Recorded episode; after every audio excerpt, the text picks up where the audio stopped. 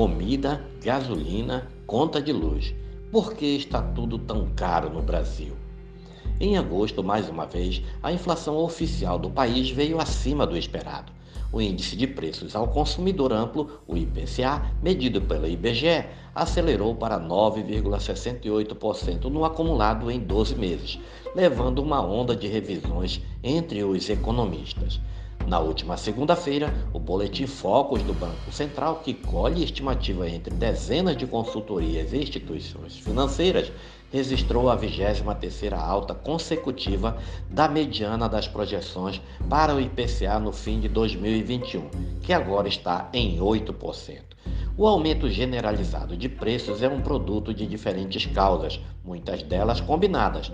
A BBC News Brasil explora algumas por meio de trajetória dos três elementos que mais têm empurrado a inflação para cima nos últimos meses: combustíveis, alimentos e energia elétrica. O preço médio da gasolina comum no país chegou a R$ 6,00 na semana até 11 de setembro, conforme os dados mais recentes da Agência Nacional do Petróleo, a ANP. O preço máximo, ainda de acordo com a base, passa de R$ 7,00 em alguns locais. O preço dos combustíveis no Brasil segue o comportamento dos preços lá fora.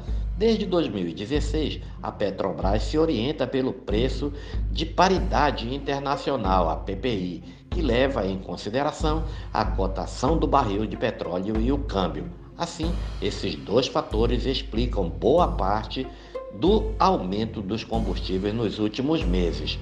O preço do barril de petróleo vem em uma sequência de alta forte desde o início do ano.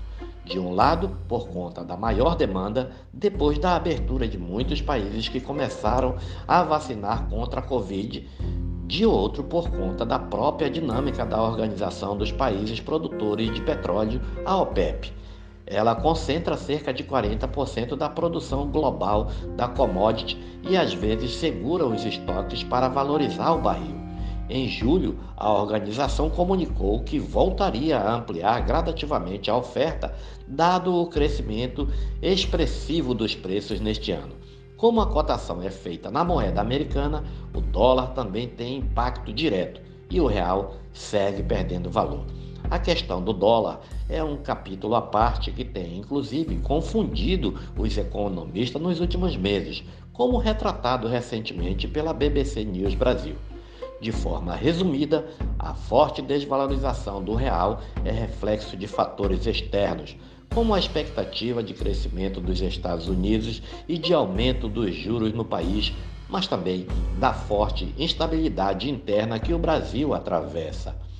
Os conflitos do presidente Jair Bolsonaro com os demais poderes e a antecipação do debate sobre as eleições de 2022 têm contribuído para construir um ambiente de incerteza que afasta investidores que preferem levar seus dólares para mercados mais seguros.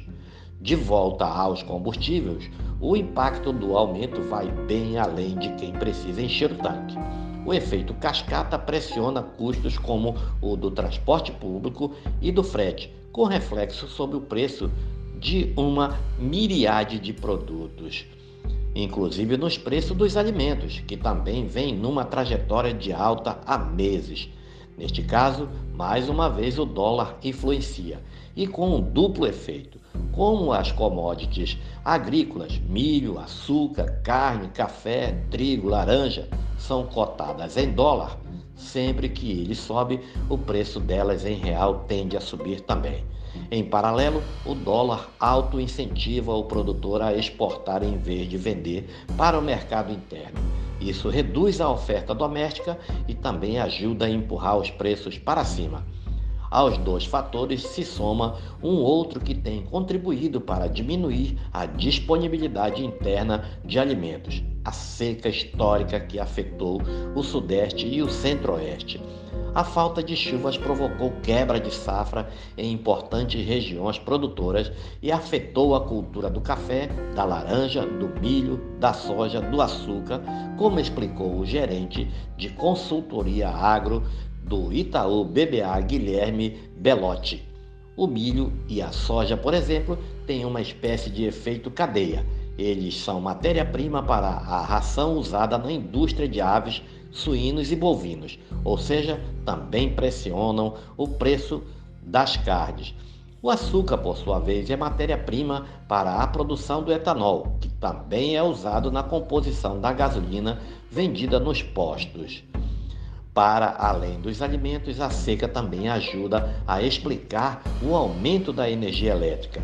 Com a redução dos níveis dos reservatórios em hidrelétricas importantes neste ano, foi preciso acionar usinas termoelétricas movidas a gás natural, óleo diesel, biomassa e carvão para compensar a, a redução da oferta pelas hidrelétricas e, mais recentemente, importar energia de vizinhos como a Argentina e Uruguai.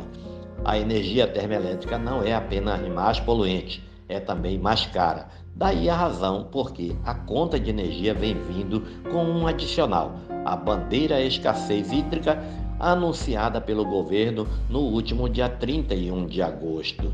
Até então, o maior valor previsto pelo sistema de bandeiras tarifárias era a bandeira vermelha patamar 2, que estava vigente. A bandeira escassez hídrica vai ser cobrada pelo menos até abril do próximo ano, adicionando R$ 14,20 às contas de luz a cada 100 kW consumidos o valor é cerca de 49% maior que o da bandeira vermelha patamar 2, que previa pagamento extra de R$ 9,49 a cada 100 kW. Em paralelo, a situação crítica dos reservatórios acendeu um debate sobre os riscos de apagão e de racionamento e a demora do governo para reagir.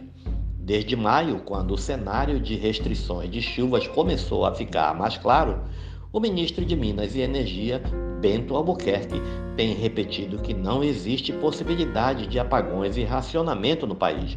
No fim de agosto, quando anunciou a bandeira mais cara, o governo lançou um programa para redução voluntária do consumo de energia. Dias antes, o Operador Nacional do Sistema Elétrico, ONS, informara que, a partir de outubro, a geração seria insuficiente para fazer frente à demanda, sendo necessário aumentar o nível de importação e acionamento de térmicas para evitar apagões. Ao contrário de outros ciclos inflacionários pelos quais o país passou, este não é puxado por uma alta da demanda por parte dos brasileiros, mas por choques do lado da oferta, a seca, o dólar o petróleo e etc. Da forma geral, os choques causam um aumento de preços temporário e se dissipam. Desta vez, contudo, eles têm sido persistentes e vêm contaminando outros preços, como observou o economista-chefe do, do Banco Fator, José Francisco Lima Gonçalves. Em relatório enviado a clientes, ele avalia que a inflação, que até o início da pandemia vinha em uma trajetória benigna, mudou de patamar. Como resultado, o Banco Central vem apertando cada vez mais os juros. A Selic mais alta eleva o custo do crédito e contribui para reduzir ainda mais a demanda e desacelerar a economia. É por isso que, em paralelo às revisões das estimativas para a inflação, os economistas também estão revendo para baixo suas previsões para o PIB, o Produto Interno Bruto de 2022. Entre as casas que reduziram as projeções nesta semana estão o JP Morgan, de 1,5% para 0,9%, o Itaú, de 1,5% para 0,5% e XP, de 1%. 1,7% para 1,3%. Este é mais um podcast do site newsrondônia.com.